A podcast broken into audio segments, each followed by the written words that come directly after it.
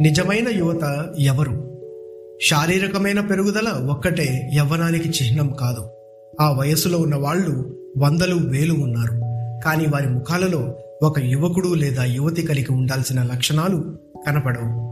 పిరికి గుండెతో పాలిపోయిన ఏడుపు ముఖంతో రోగిష్టి వాళ్ళలాగా కనబడుతూ ఇంద్రియాలు అదుపులో లేకుండా మనశ్శాంతి లేకుండా మంద బుద్ధితో సోమరితనమే ఇలా అవతారం ఎత్తిందా అన్నట్టుగా ఉంటే అటువంటి వారిని యువత అని మీరు పిలుస్తారా? ఎప్పటికీ అలా పిలవరు. వివేకానంద స్వామి కలలు కన్న యువత మనకు కావాలి. ఆయన ఇలా ప్రబోధించారు. లేండి మేల్కోండి. మీ దేశానికి ఈ గొప్ప త్యాగం అత్యవసరం. యువకులే అటువంటి త్యాగాన్ని చేయగలరు. యువకులు శక్తిమంతులు బలవంతులు దృఢమైన శరీరం గలవారు బుద్ధిమంతులు వీరే ఈ కార్యాన్ని సాధించగలరు.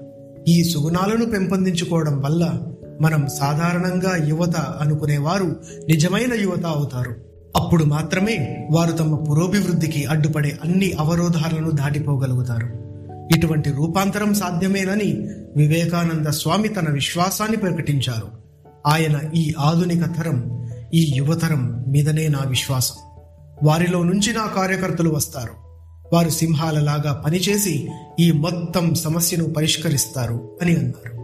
యువత సింహాలలాగా ఉండాలని వివేకానంద స్వామి కోరుకున్నారు. ఆయనే ఒక పురుష సింహం. మన అందరినీ సింహాలలాగా రూపొందించడానికే ఆయన ఈ ప్రపంచంలోకి వచ్చారు.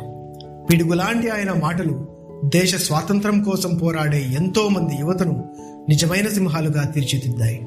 సుభాష్ చంద్రబోస్ లోకమాన్య తిలక్ అరబిందో సోదరి నివేదిత మహాత్మా గాంధీ మొదలుగా దేశానికి స్వాతంత్రాన్ని కొని తెచ్చిన కొందరి పేర్లను ఈ విధంగా రూపొందించిన వారుగా పేర్కొనవచ్చును. యువతరాన్ని మేల్కొలిపి మన భారతదేశం పోగొట్టుకున్న పూర్వ వైభవాన్ని తిరిగి తేవాలన్నదే వివేకానంద స్వామి తన జీవితంలో చేపట్టిన మహత్ కార్యం. ఆయన జీవితం సందేశం మన యువతకు తరగని ప్రేరణనివ్వగల పెన్నిధులు. ఇదేదో అతిశయోక్తి మాత్రం కాదు అక్షర సత్యం. ఆయన జీవిత కథను రచించిన గ్రంథకర్తలు నరేంద్రనాథుడి యువ లక్షణాలను చక్కగా గుర్తించారు. ఆకాశంలో విహరించే కలలతో అతడి మనస్సు నిండిపోయింది. హృదయం ఆప్యాయతతో ఆర్ద్రమైంది.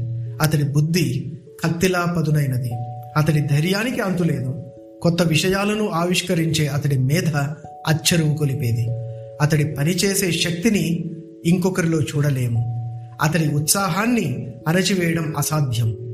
ఆ విధంగా నరేంద్రుడు చిన్నతనం నుంచి సాటి లేని మేటిగా ఉండేవాడు. వీటన్నిటికీ మించి అతడి ఆలోచన దృక్పథం ఎటువంటి ప్రేరణ లేకుండానే భగవంతుడి వైపు మొగ్గు చూపేది. జాజ్వల్యమానమైన ఈ సుగుణాలు వివేకానంద స్వామి విశ్వవిఖ్యాతుణ్ణి చేశాయి. చికాగో నగరంలో పద్దెనిమిది వందల తొంభై మూడులో జరిగిన విశ్వ మత మహాసభలో ఆయన పాల్గొన్నప్పుడు ప్రపంచం ఆయనను ఎదుటివారిలో గొప్ప ఉత్తేజాన్ని కలిగించగల మహా వ్యక్తిగా గుర్తించింది.